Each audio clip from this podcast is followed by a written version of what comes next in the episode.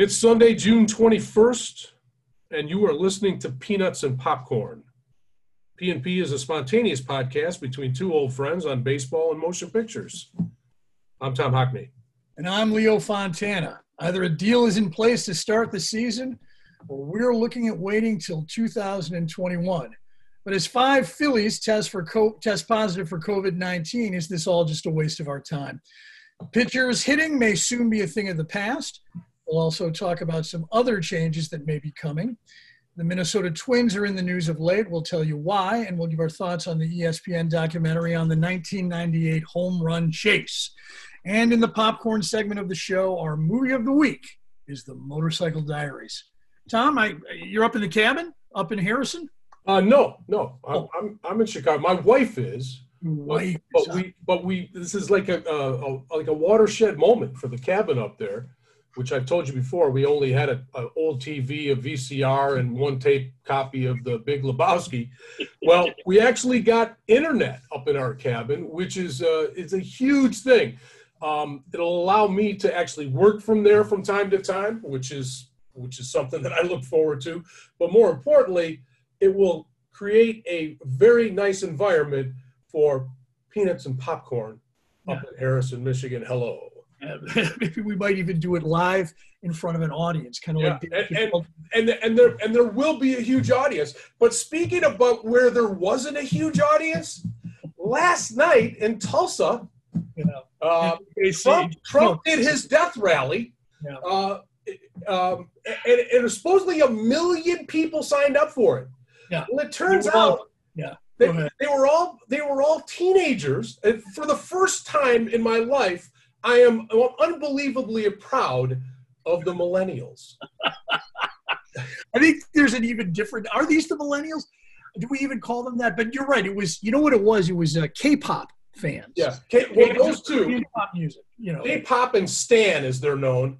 Yeah. Yeah. K-pop and Stan, and a lot of my students, uh, a lot of a lot of the girls who I teach are huge K-pop fans. So I know some of my students may have been involved in that. You know, well, so. muchas gracias to to all all that that that were involved in gaming the system because all week long they were talking about a million participants and it turns out like 980,000 of them were millennials and K-pop and Stan fans.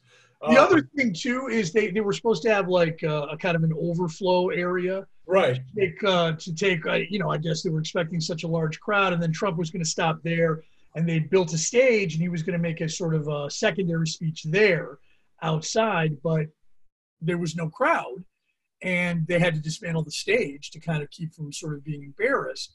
And then they put out a release that said oh it was the protesters and the media who had kept everybody out. It was very dangerous. Unbelievable. Yeah is you know there, there's no you know uh, one uh, one scribe called it the Emptiesburg address. That's a good line. That's a good line. But I don't want to get too political. There's no, still, no, we're not. We're not getting political. We're just speak, we're just speaking the facts, man. Yeah, we are just speaking the facts, and and and, and it's going to be tough for him to recover from that. Yeah. But the thing about Donald Trump is, don't count him out. Yeah, never count him out, right? Count him out. How did he ever win to begin with? So he could win again. Would win again. So yeah, exactly. What's going on around the league? Well, you know, it, it it's it's. Are we going to have a season or not, Tom? Because the way it looks right now, I'm not entirely sure. Certainly, the commissioner isn't sure, as he says on Monday that he's 100% convinced that there was going to be a season. And then a few days later, well, he wasn't so confident. You know, and I mean, it really comes down to how many games the owners are willing to pay uh, 100% of the prorated salaries of these major leaguers. And, and until they accept it and come back with a number of games, I think we're all just kind of twiddling our thumbs. I, my head can't believe that they would let the season go without playing any games. I just, I just can't. I, I, I logically, I can't have that enter into my head because there's just too much money involved. There and is. so, and that being that being said, we we are precariously close to that kind of a decision where in a negotiation somebody has to be speaking management has to be prepared to walk away. And it appears that the la- the last there was some um, uh, optimism 48 hours ago when Clark met uh, directly with, uh, with Manfred, and, and and apparently that went very very well until the counter offer, the red line offer, came back to MLB, which said instead of playing 50 or 60 games, they wanted to play 70 games, and Major League Baseball's furious with Clark because they're saying, hey, you didn't negotiate in good faith because, well, no, they might have a point on this. We talked about these types of games all along, and then all of a sudden this comes back that that it's that you need an extra 10 games. That's a problem for us. That's where they stand right this minute. You know, I, again, I can't believe that we're not going to have baseball, but maybe we shouldn't, based on the fact that the coronavirus isn't going anywhere, and, and it appears as though it's it's getting worse to a certain degree. I just I, I just don't understand why you know one of somebody in that in that uh, article in the athletic said something very prescient that i thought. He said here's what i see. I see people really upset at baseball who say a pox on all your houses in a time of great need with great social unrest all you cared about was fighting about money and i thought that's it right there. And and so what's going to happen?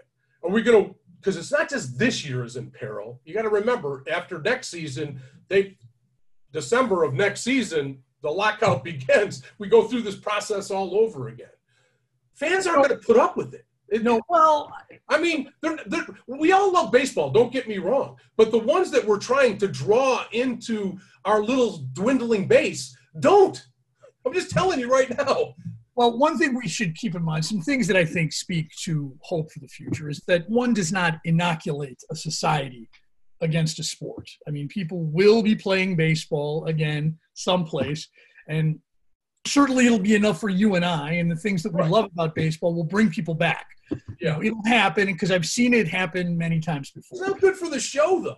No, it's not good for the show. It's not good for yeah. for, for us and, and the fact that we draw our content from what's happening but uh, we'll still be able to enjoy baseball. But but it's clear that there are issues far deeper than just being able to play this season. Yeah. And and and you know my feeling is that with the virus and with the other deep-rooted issues for the collective bargaining agreement, my my thought is go figure that stuff out. Figure that shit out and get back to us. You know, get just take a long-term approach. Fix the things that are wrong with the game. You know, examine how to create a minor league system that is both profitable and produces talented ball players and develops them. You know what I mean? Get, get you know, talk about how free agency is going to be conducted. Fix the draft. Do all the things that you need to do to get the sport in the right place. And hopefully, by spring of 2021, we'll be at a place where we're better able to deal with the virus we can treat it better. We maybe even we may even have a vaccine. It's possible, you know, that we may be able to approach some sense of normalcy. Because right now, let's say that they just struck a deal today and they said we started two weeks. The whole thing could come tumbling down because of the virus. So I don't know. You know, you you you know you're right. There, there's a lot of stuff, and it takes a lot of time to fix it. And you know, of course, they don't have. Oh, wait a minute. They have all the time in the world. This is this is this is ludicrous, Leo. I, honestly, I, I've I've grown impatient with these. Again, it's a millionaire versus billionaire struggle. I, I, have a hard time rooting for either side of this. Just get on with it for crying out loud. I am I am right there with you, Tom. But but again, I mean, we're in a unique position in that, you know, we love this thing, we talk about this thing called baseball, but we don't have a say in in, in how it happens. We don't have a say in uh, in in the way the game is played. We don't have a say in the rules. We don't have a say in anything. You know, all we can do is just wait. And I'll tell you something. 1995, the strike back then, we lost the season. Yeah. You know, it trained me to be able to live my life without baseball. I mean, I learned that year that I would survive if there was no World Series. And I was really scared there for about two weeks. well, you know, well, but, but you know, we're both readers. So yeah. the you know, if I was on a desert island, just give me a book. I mean, as long as I got a good long book, I'll be all right. You right, know? Right. I mean, But, But- but you're right. The the, the um, coronavirus, um, which um, our president pointed out last night, is from China. from China. The Uh, flu, he called it. yeah. Um, it, it, it appears it's getting worse and worse, and and, it, and some of the teams out there um, have shut down their practice facilities. Well, you, you mentioned this. The Phillies, uh, five players, they didn't say who, but five players tested positive for the coronavirus, along with three staff members. They didn't identify them either. Because of HIPAA, they don't have you know they don't have to. Yeah, they don't have to, and they That's the medical stuff. That's the medical stuff, and that's you know. But um, but as a result, uh, Major League Baseball has shut down all of their spring training facilities for deep cleaning and scrubbing and disinfecting. Right. So I mean, is you know, is is a collective bargaining agreement, or is is something that allows them to play this year, just spinning our wheels, man? You know you know who benefits from all of this? Who's that? Again, the Houston Astros. Yeah, This this would have been the I don't know if you would call it the redemption tour for them. It could have been depends on how they played it, but it it, it also could have been the Lambaston uh, tour where literally they get crushed in every town they visit, which I still think is the case. Uh, well, the further away we get away from it, the more they get a pass. that's what know, I'm saying. Like they Yeah. really benefit from this holding pattern that baseball is in. It's like you know what, fig- guys, figure it out. But like you alluded to earlier, it's entirely possible that we could hurry up and wait and get ready, and all of a sudden, you know what, the virus is here. We can't just play. in smoke.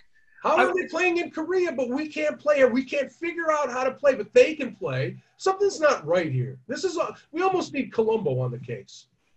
And and you know, in addition to all of this, um, you know, there may be some radical changes just to the way that the playoffs are structured, the way the divisions are structured, the leagues are structured, and and amidst this all, has has have we seen a play, a pitcher bat in the major leagues for the last time? I hope not. Yeah, I hope not either. But, but but I but I am um you know I guess I'm resigned to the fact that the universal DH is coming. yeah, It's, it's I, I, we've lost this argument. Yeah w- exactly. And so You know, here I, I'm a big. As the older I get, the more I believe. Work on the things that you can change, but things that you can't change, don't spend another thing time a minute thinking about it because it's it's just useless. And this is one of those times where we we lo- we lost. And and if I I told you if I ran the world, there's a couple of things I would do on day one, but one of those things that I would do on day one is get rid of the DH. I- I, I, all across the world. Uh, To me, the pitcher batting is a whole element aspect of the game. But I also get the other side of the argument too. I get the other side of the argument, but but but what the other side of the argument doesn't get, what I think they fail to understand, is that you know, of late, recently, baseball is on a quest for efficiency. Efficiency is the only thing that matters to these guys in the front offices. These guys who are running the show, they, they want to squeeze every bit of efficiency out of the way that they play, the way that they approach the game. And this overall mentality has led to the fact that people are like, look, look at the pitcher's spot. What a terrible batting average. One out of 10 times. This is awful. You know what I mean? That's inefficient. Let's put a real hitter in there because if his OPS is at 800, it's not worth watching. I completely disagree. Me too. When pitchers hit, okay, fans identify with that. If a pitcher is up there hitting, looking awful, the fan says, you know what? I played ball in high school. I bet I could hit better than that guy. I bet I could hit better than him. You know what I mean? So for a minute, the average guy is connected to somebody who's out there. And I'll tell you this that there are moments when the pitcher hits, when when guys like Bartolo Colon get their their first home run of their career. Correct. That would never happen under this new. That, That that doesn't happen. And those moments, the players enjoy them. And when the players enjoy them, the fans enjoy them. When the players go nuts for this stuff, the fans do too. You should, I mean, the, the Colon home run, the whole crowd in San Diego was going crazy. You know? Well, we, we've seen other circumstances, and um, uh, we know that Madison Bumgarner is a great hitter. Uh, He had two home runs off of Clayton Kershaw. and and by the way, Kershaw, uh, Kershaw has hit some home runs too, if I'm not mistaken. Yes. He pitched a one nothing shutout where he hit the home run to win it. All that stuff goes away. The thing about the pitcher is all pitchers in that slot, if you if you had a universal pitcher hit, Right. are have are all coming to that that uh, batting box at the same uh, equal rate. And so there's a variance, just like every hitter, where some are god awful; they'll never get a hit. You, it's, a, it's an out every time. But then that scale kind of changes, where there's some that are averagely bad hitters to almost an average hitter. Um, you know, you have guys like Bob Gibson. Um, who he's the last guy to, to, to hit 300 and, and, and win 20 games. And Yeah. so it's just, I'm a fan of it. However, I'm also pragmatic enough to know that when it's over, it's over. You can't keep loving a girl that doesn't love you. You got to move along. You got to move along. But but I'll tell you, I mean, even just watching a guy like like remember how much fun it was when Jon Lester was signed by the Cubs. He'd yet to have a major league hit all year in 2015. There was the wait for him to finally get his first hit. Right. That was fun. We enjoyed that. Yeah. Okay. What about Jake Arrieta? He, he could punch the ball out of the park. I went to a game where he hit a home run to win two to one and pitched a complete game. Right. I Oh. All mean- that stuff goes away, and I'm with you. It's it sucks, but everything I read is it's coming like a steamroller. Well, I'm not a big fan of being underneath the steamroller. I'm going to have my say about this. I mean, I'm not going to call anybody idiots or anything Yeah. like that. But I it doesn't matter. You're barking at the moon, though. So Yeah, I, you can't change well, we'll see, we'll see. But I'm going It'll to. make you feel better. It will make me feel better. But I will have my case. I will have my day in court on on pitchers hitting. I'm right behind you.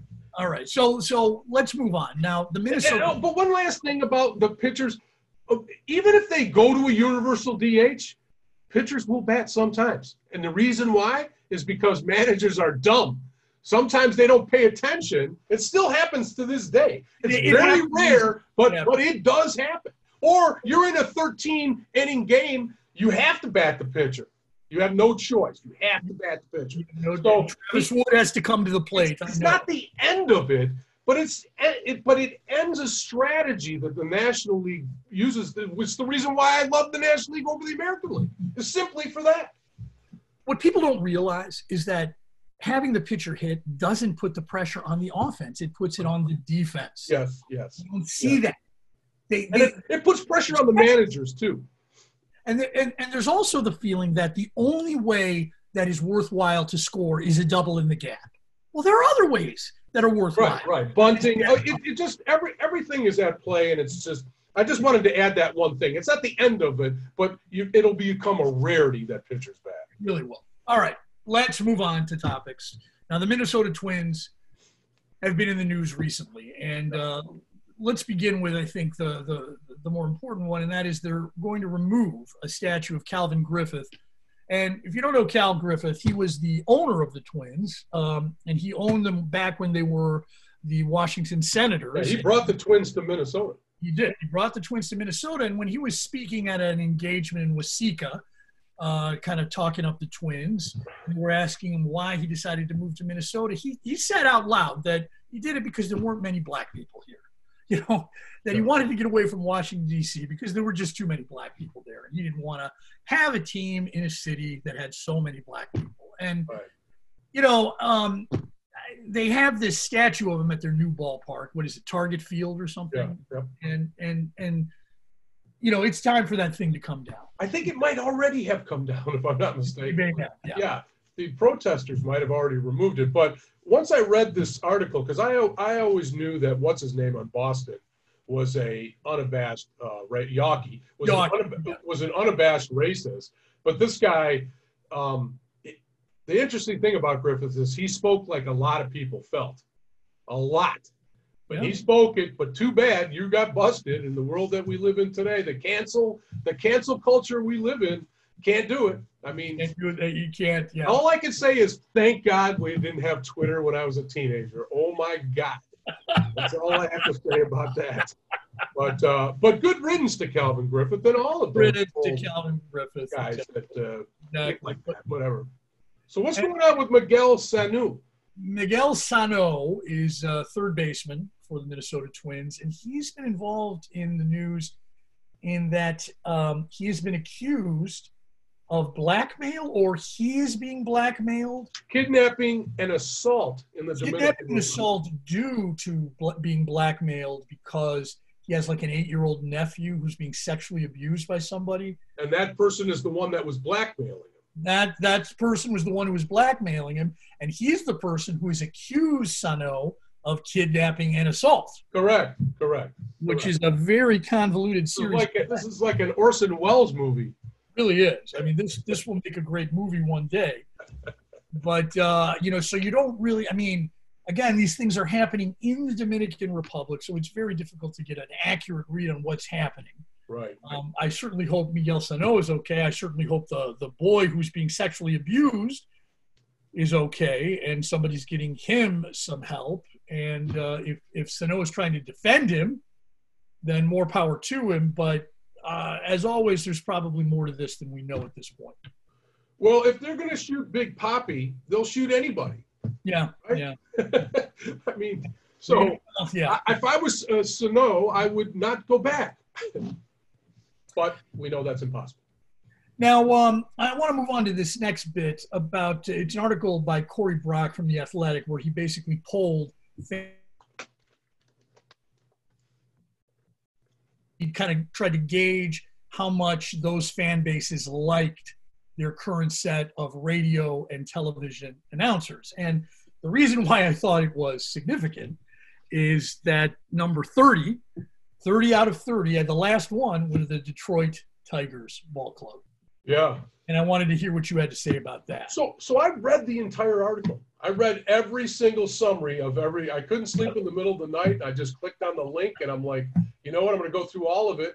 I had to go to the Sox. I had to go to the Cubs, but I also was interested to see who they thought were the best out there. But Yeah. I was not surprised of um, that Detroit is in last place. That, the, the, the criticism I think is based on what I've heard is 100% correct. Um, it, it they um, the Tigers' long-term uh, announcers who basically got into a fight with each other uh, two seasons ago. Uh, it- it- It's a physical fist fight. Correct, correct. Yeah. It, it actually was. And uh, uh, Mario Impemba and Rod Allen. And by the way, I thought Rod Allen was a pretty damn good uh, color analyst, uh, analyst. I thought he did a really good job. Um, but uh, they they started to fight. They said, "Hey, we can't have fighting. There's no fighting in the broadcast booth." Right. Big sign that's right in the back of every ballpark. You can't fight. There's no fighting in the war room here. You can't be doing that. And so um, both of them were dismissed, and they they brought in, I guess, some like the Michigan uh, Wolverines baseball play-by-play guy, and then they augment it with Jack Morris and Kirk Gibson, who I haven't had a lot of experience listening to them, but I do know that the criticism is they only talk about things and how it relates to their greatness and and and their uh, era of baseball. And for younger fans and for all fans, it becomes obnoxious after a while. And it's a real and so I have to agree with this assessment. Where I think they missed the boat a little bit is I would have rated the White Sox higher than where they had the White Sox. Well, I mean, again, I hate the White Sox, but that announcer is so good. I'd put him in the top five. Jason Benetti, oh yeah, Yeah. Jason Benetti is a, a wonderful young talent. They're going to be talking about Jason Benetti. Oh, there's no doubt. There's no doubt. And I we we, we that's a whole nother day, another subject. But the Cubs position I thought was good because I think the Cubs announcers have really done a good job, and the Marquee Network was very smart to to uh, to, to keep them on. I thought for co- Jim, uh, Len Kasper and Jim Deshaies is absolutely smart to bring them on. but, but they would have been hired in a second if they were let go. So it's just, um, I, I, I agree. I do know that that uh, long-term announcer for um, Boston who went to San Diego, Italian dude, I think, if I'm not mistaken. I'm trying to remember what. No, his not- but he's the San Diego play-by-play announcer, and I think San Diego came in third. Uh, uh, Don Orsillo. Don Yeah, Orsillo yeah, right. on on the Padres. Like eh, Boston, they still talk about that guy. They're like he was the best announcer we've ever had here. They, they, in other words, the Boston guys kind of get kicked around because of letting uh, Orsillo go. Um, so it, I was going to say though, I wanted to I wanted to mention with the Tigers. Do you think it's just a case of not being able to fill Ernie Harwell's shoes. Well, that'll always be the case. Yeah. Those, shoes are so big. I mean, you'd have to be a clown to be able to wear. You know, you're, you're going to have to have some pretty big shoes to, big feet, yeah. to to those- Harwell. Yeah. And, and it's kind of the same issue that the uh, new guy has at LA. What uh, the guy that took the place That place is Vin Scully, yeah. Joe, Joe Davis? I think it's Joe Davis, yeah. Uh, so I thought that was a fascinating article. It also kind of shows the sea change um, in announcers. I was reading through it. I'm like, you know, I used to know the Toronto announcer. He's long gone. You know, like uh, the, the um, it just, the, a lot of these guys are young announcers, which is what baseball really needs, in my opinion. And it's produced already a couple of greats, as we've talked about. The White Sox guy is just spectacular. So, um, you know, I, I thought it was, you know, I didn't have any problems with the Tigers being in last because they, they, they have the one year announcement team and they're not that good. I mean, It'll be interesting to see like these young announcers how they're sort of how they age. You know, when Yeah. they're sort of at the point where they've been doing it for 30 years and you know they've been the voice of a team for so long and how we you know we we talk about people like Marty Brennaman or Ernie Harwell or Jack Buck and you know by the way, Thom Brennaman kind of gets thrown under the bus in this this this uh, thing. They basically said, you know, he's he's like Marty, but it's all politics with it, or not politics, but like the politics of baseball, and it becomes annoying after a while. Whereas Marty, um versus his father. His father never gave a shit what anybody thought. right. Where Tom really always thinks But, but, but like you said about Marty, if you're a new player, he he, Yeah. he knew everything about you. Like Marty was a student of the game, and and, Oh, and, yes. and they're saying that you don't really get that with Tom, but you get all the attitude that that Marty had, which Marty did have. Them. Yeah. So he had plenty of attitude. yeah, it just you know, it's not a bad article, and I I think that uh, you know I'm I'm okay with the numbers where they had them. All right. So next article. Uh, this is from the Athletic. This is from the Joe Posnanski series, the Baseball 100, and uh, you selected number 41, Tom Seaver. I just think it's an excellent choice. Tom Seaver, one of the greatest pitchers who ever lived. A man I got to see pitch for the Cincinnati Reds. We he pitched for the White Sox, but he he brought. Uh, he's most known for bringing World Series championships to the New York Mets. Yeah. And uh, just just you know, he, this is a guy. Is he still with us, Tom? He is Tom terrific. The reason why I added this is last Monday on the MLB network, they um, they ran this two-hour special on Tom Seaver. Prior to the special, kind of a bio piece on him. Prior to the special, they showed his game, his no hitter when he pitched for the Reds in its entirety. It was great. I watched the whole thing Wow. and and uh but then it got to the two hour thing and you realize that he's got really bad alzheimer's and um, it's getting progressively worse and it just was poignant because the guy was extraordinary in the sense that he you know out of high school he joined the marines for a couple of years and a lot of people felt that why he was so tough on the mound was the fact that he was a marine and he was kind of a badass who just so happened had massive hands and could throw the ba- baseball over 90 miles an hour, which is you're either born with it or you're not. I don't care what anybody says. And he he definitely was born with it. And Well, so he had three great pitches. He had a great fastball, a great curveball, and a great slider. And he knew what the hell he was doing. And he talked about that in the book he wrote, how I would pitch to Babe Ruth. oh yeah, that was that was great. It's fantastic. But Low and away, low and away.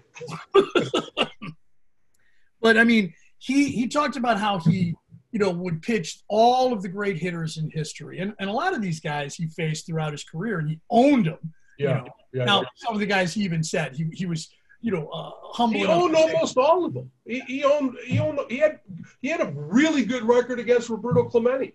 He did. He did. You know what he said about Clemente, which was fascinating.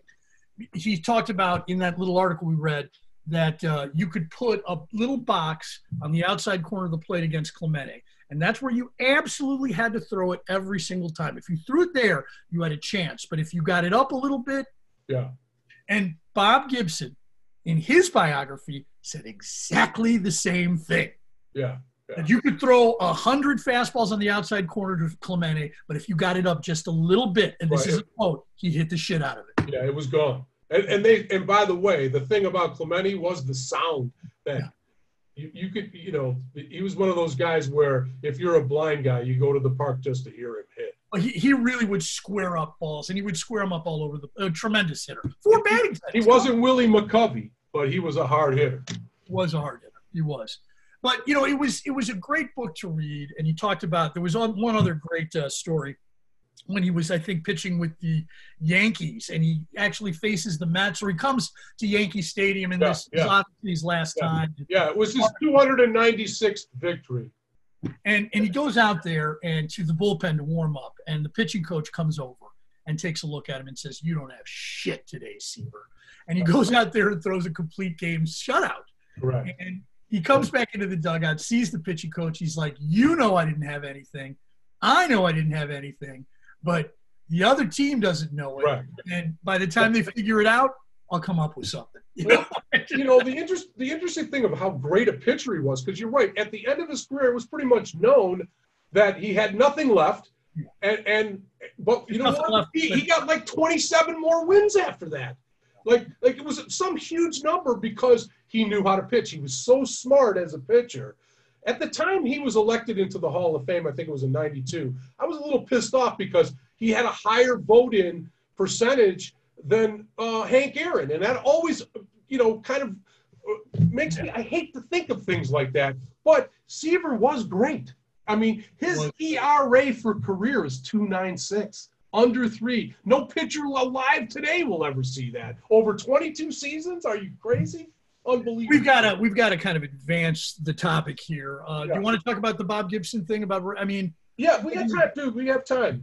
Bob Bob Gibson, uh, who is suffering from pancreatic cancer, um, kind of weighed in on the whole uh, uh, Lives Matter. Black. Lives Matter movement, and I thought it was kind of enlightening. And there was a great story in there about him and Jackie Robinson when they were both supposed to go meet Nixon in '69, and they both they both uh, I think it was an All Star game in Washington. It must have been. Yeah, right. And they both, as people were getting in line, waiting on line to meet the president, they both kind of turned away and got back on the hotel bus or whatever, and Right. and didn't do it. And then they talked for the next few hours after that, and were kind of kindred spirits.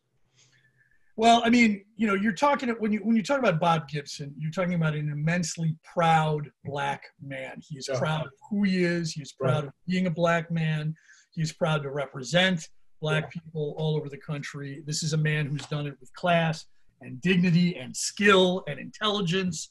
And uh, you know, uh, it, he he. The thing that really struck me about this article with Mike Lupica is that you know how resigned he is to knowing that things really haven't changed that much. Right, he- right. When when he had joined the Cardinals, you know the Cardinals black players had to stay when they would go to spring training. They stayed at another hotel or another Correct, location, correct, and, and finally they had to lobby to August Busch to get them to to to have a place where they could all stay together. Yeah. You know what I mean? And it was a big deal. Reporters came down and took pictures of white families and black families with their kids at the pool Right, You know what right. of these players. Yeah, know. it, it, it, it was it, it, it's a poignant article, um, and and you know from one of the greatest pitchers that ever lived, and and he he had to live through stuff that you, we could only dream of. The only concession that he made to moderns is, and he's right, is that seemingly now whites generally are more open to the to to the discussion of of Well- race and and what it, what we have to do to make things Some better. of them are. Some of them are. I don't. I, I certainly think that uh, that crowd in Oklahoma wasn't. But Yeah. uh, Right. So what, what's going on with Albert Pujols? Albert Pujols has done something really great. We learned from Maria Torres in the LA Times that uh, he is paying for all. He's paying all the salaries for furloughed Los Angeles Angels employees who live in the Dominican Republic. So. Yeah, that's great. work for the Angels in the Dominican Republic. Your salary is taken care of. Mr. Pujols and his $25 million a year are helping pay your way right now. And and I think that when things like this happen, you know, Pujols is a good guy. he's a good guy.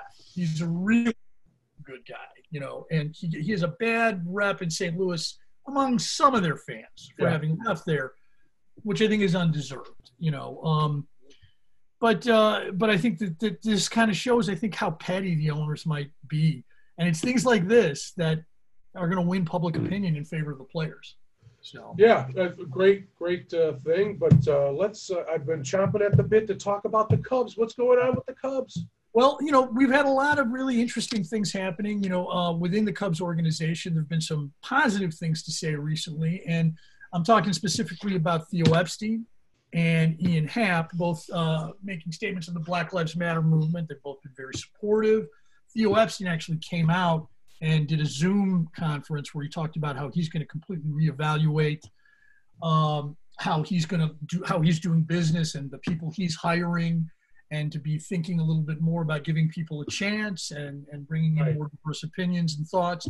So I thought that that because he doesn't say these things just to placate people. No, he I it, he's going to do it, and I think that that has to be admired. And, uh, and, and then also um, Ian Happ is kind of moving up the ranks in the Major League uh, Players Association as he's taken over duties as the union rep from Kris Bryant. So who has a child? who has a child? Who's yeah right. Uh, so you you cite this ESPN 30 for 30 documentary on uh, the Sosa McGwire magical year of 1998. What's going on with that? Well, you did you see it? I haven't seen it. I have to tell I'm going to let, tell you one thing right now. I didn't see it and I barely read the article. And the reason is is that I just I for some reason because of both of these guys, I just I feel bad that I gave away so much of myself loving 1998 and now it's just it's just It has a bad taste. It's it, left a bad it really does. It really does. Well, let me tell you something. First of all, in missing the documentary, not seeing it, you didn't miss a thing. Because this, the, the guy who directed this movie, I don't know if this thing is entirely his vision or he was told to do it a certain way or there were certain parameters that he had to kind of stay within. Let me tell you, he grew up in Edwardsville, which is right outside of St. Louis. And he he did this thing like he's the biggest fan of Mark McGwire. He was obviously it's okay to be. I'm just not. but that's how he writes it. It's a love letter Right. to the Cardinals, to his childhood team. And Right. I'm sorry, he he fell so short of all the things that needed to come out in this. No, I get it. I get it. I get it. Steroids wasn't mentioned in the first hour. Not Really? at all. Not once. There wasn't a single shot of Sammy Sosa in a White Sox uniform. Not one. Not one. You know, there's two there's two Sammys. There was the Sammy and now the white Sammy who has lightened his skin to the point where it's like, uh, what are you, Michael Jackson now? I'm glad you mentioned that because a man who would who would choose to alter to artificially alter the color of his skin. Which is disrespectful, by the way. Well, I, we can get into the racial Yeah, dynamics. and insecure. I mean, there, there's there's a lot of stuff to unpack. Yeah, yeah. That's a whole show. on No, okay, but but but a man who would choose to artificially alter the color of skin, I I think would have no problem with artificially altering his body to make him a better player. Correct. And and we're talking about a guy who was caught using a corked bat. Yep. I'm sorry. And then the way the movie ends, you know, they try to get him on the spot. Jeremy Schaap tries to pin him down on whether or not he takes steroids, and he shuts the interview down. But then he comes back, and and the interview takes place in Sosa's Miami condominium, which is 55 stories in the air, and that's where he lives with his wife and his kids, and they're all just so happy. And Right. and there's it just I'll tell you, Tom, there was something so fake about it know. And the camera pans away like a drone footage of this of this high-rise apartment building and there he is in his ivory tower completely unwilling to accept the situation and Yeah. what people think of him I don't know what to say. it was Uh, it, that was weird dude it was weird so, So I just wanted to briefly mention that uh, the Marquee Network is doing something very cool.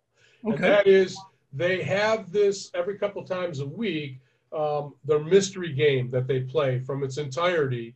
They don't tell you what it is. They just start the Cubs game, and then you it starts Oh. to dawn on you what what it is, and it's always like a, either a home runs hit in the ninth. It's just a regular season yeah, game. right. you don't know who's going to win And then- And then you're like, wait a minute, I think somebody, I think, uh, you know, whatever, Castillo hits a home run in the ninth inning uh, or, or whatever. But my point to you is, um, it, it was really kind of cool. I watched one earlier this week, and and and the Cubs ended up doing just that. They were losing like three to nothing the whole game, and they won. They scored four runs in the bottom of the ninth. So uh, i got the Marquee network if they're doing that Yeah. I'd rather see that. I, I, because, because I love to see old games, and, and Yeah. I've seen so many games, and we for, I've forgotten so many. I don't know how what's going to happen. Well, it's kind of almost better than knowing the classic. At least for me, I would because the whole game. I'm like, which game is it? And you can't look it up. There's nothing. Don't look you it know, they up. Put it on Don't their look it web. No, but they don't put it on their website. It just says mystery game. Yeah. You go to their website. That's so, cool. We got to uh, check that out. so Addison Russell signed with um, the Kiwoom Heroes. That's In- not one of the. That's not one of the better teams, right? I don't. I. I. I, I, I don't. think it is. I, I don't think it is, but in Korea, I should say. but but but he, he's Addison Russell, who was suspended Yeah. from the Chicago Cubs for domestic violence, and they gave him a chance to come back. He played very badly. yeah. Has signed a contract to play with his team in Korea. And Right. what I wanted to say was, Addison Russell playing baseball in Korea is a lot like Louis C.K. doing stand-up comedy in Poland, because What a dum dum. yeah, I mean, but that's what's happening. Leo's That's all Louis weak, C.K.'s try to feel. Louis C.K. is Yeah, is right. out there in Poland doing stand-up. Yeah. And, you know, You and know, that's instead of like masturbating, he's like mentally masturbating. Um, I mean, look, I, what Addison Russell did to his wife yeah. is awful. It's unforgivable. It's unforgivable, but but yet we have to. He has to move on, and we all have to move on. Hey, we had 2016. Have a, have a, enjoy the rest of your career. We'll always have 2016, Addison. He'll, uh, you know, I, I wouldn't be surprised if he went over there and played well. But, uh, I mean, he better play. That's the only reason why he signed for 450 grand is he better play well, or otherwise it's all to try to get back into the majors. You haven't seen the last of him in the majors. I'll bet you on that. I, would- I would, I'll make a bet with you right now. All right. All so right. Theo Epstein, what what did he? Apparently, he's got a pretty good leg, eh? He can kick. Kicked a 50-yard field goal to raise money to fight ALS, which I thought was pretty amazing. And a lot of people will say, because if you look at the video, you know, you see this guy wearing a gray sort of fleece and and slacks kick a field goal. You see his back, and then he falls out of the picture, and then you see Theo Epstein. He comes into the picture. So, you know, maybe it was set up. I don't. could you, could you kick a 50 yard field goal? Yeah. Could I mean, you? I couldn't. No, I couldn't. I couldn't. I mean, if I could kick a 25 yard field goal, I'd be uh, ecstatic. Well, see, I well, I, I could, I, I could because I had strong legs when I was young, and I did, I could kick a football pretty far. So I was less impressed. I was like, you know, like in my, you know, heyday, I could have done that. Well, I think it's impressive. You know, maybe the Bears could hire him. Uh, right, we need him. What's Yeah. let's let's move on to our movie of the week. Yeah. And before you get started with talking about it, great selection, buddy. oh, good. That was a great selection. good. I'm glad. So you, I, I assume you saw it this week. I saw it last night. Oh, wow. Good. Yeah, was it is great. a great, movie, isn't it? Yeah, It really is. and so you introduce introduce our Oh. movie of the week. We're, we're talking about the Motorcycle Diaries. Uh, this is the story of uh, the true story of how Che Guevara and his friend from medical school, uh, another doctor who uh, Alberto. Alberto Granado, Yeah, Granado. and, and he he was uh, Alberto was a, a And, biochemist. Erne- and Ernesto before he was Che. Che Guevara. They they leave Buenos Aires uh, and they go on a motorcycle trip, basically across the entire South American continent. They begin on the plains of uh, Argentina and then get up into the Andes Mountains into Chile. They cross the border into Chile. They work their way up through Chile into Bolivia, into uh, into uh, into Peru, etc., and then finally making their way to a leper colony in the Amazon jungle where they were supposed to uh, study and do an internship. And uh, it's just a great movie because, you know, if you know anything about Che Guevara, I mean, we're talking about a man who was a revolutionary. This is a man who was not above using violence to advance his goals. Uh, he was a big part of the revolution in Cuba that overthrew the Cuban government. He was a close friend of Fidel Castro. Um, you know, he's a complicated person Yeah. and history will judge Guevara, you know, in many different ways. Yeah. He's a, Mar- he's a Marxist. Yeah, he's a Marxist and and and a violent one. Yeah, Um, yeah. But but again, I mean, history will take a look at it. But but the way that this movie sort of por- portrays him, it's as a young man before any of this stuff, the political stuff happens, and what we see is what we learn about um, Mr. Guevara in the process is that we learn how he becomes who he is. We learn why he believes what he believes, why he took the political stances that he took, because he was outraged by the treatment and uh, the way of life of the poor and uh, the Indians, the Native Americans in South America. He was furious at the way that they were exploited and abused. And his beliefs on this were formed in in this period of his life when he went on this trip with his friend. Basically, it's like on the road Yeah. um, in South America. Yeah. And, and yeah. and, and, and so I just want to talk about just why did these two guys who had never left their con- their area want to go do this? Because they both were getting to be in their mid twenties, and this was and um, Ernesto Che was a semester away from being a medical doctor, Right. um, and he decided that they wanted to go out and and see the world And experience a little bit of life. Exactly. You and know? so people were in an uproar at the beginning, and ultimately his father took him aside and said, "I wish I could go with you." I wish I I was going on this trip. and that's the way I felt about it too. I thought it was an absolutely. I thought it was better. I'm a huge fan of the Beat Generation and On the Road as being kind of the Bible of that era. This is really a better story, and the reason why it's a better story is because, first of all, the locales are incredible. There was one particular town that they visited called Valparaiso, Chile. Valparaiso, Chile, right? And, and they were at the top, the peak of the town in this inner, almost had like a San Francisco type of a look to it. It was breathtaking. I was like, I want to be, how, how do I get here? And the fact is, is, uh, you know, Dean Moriarty and on the road, they never saw anything like Valparaiso, Chile. So um, there was all these little things, but ultimately the humanity of Che and, and the fact that the reason why he became this re- really people on the like Ebert correctly, even though I completely disagree with Ebert's review, Ebert gave it two and a half stars. I gave it four stars. I think it's a great film.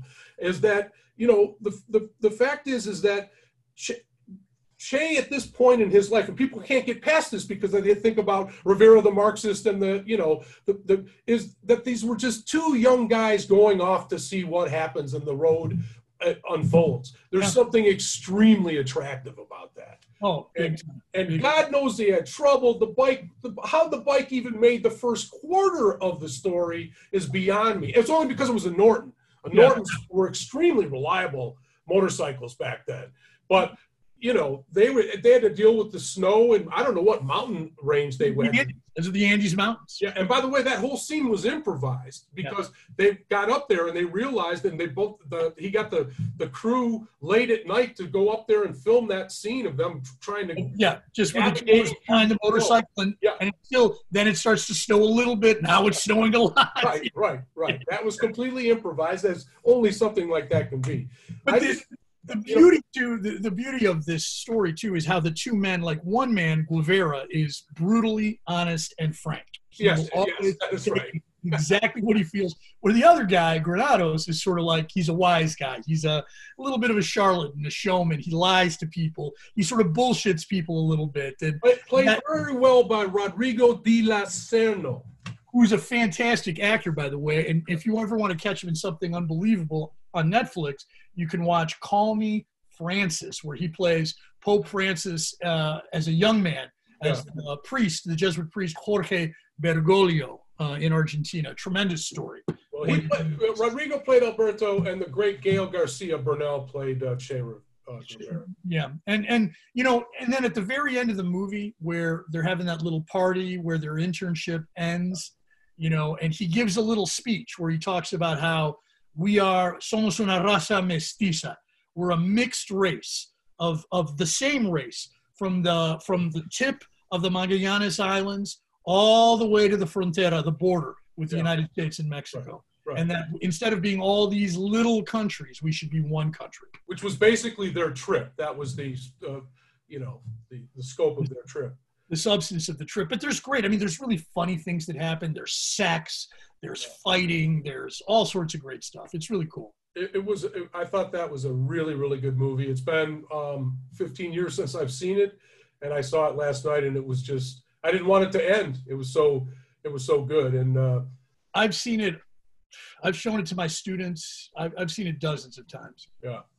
So, all right. Well, uh, now is the time, Tom, where you do the big reveal and you tell us what movie you selected for next week. next week we are going with the Billy Wilder classic, Sunset Boulevard. Wow. I'll tell you, I've never seen this.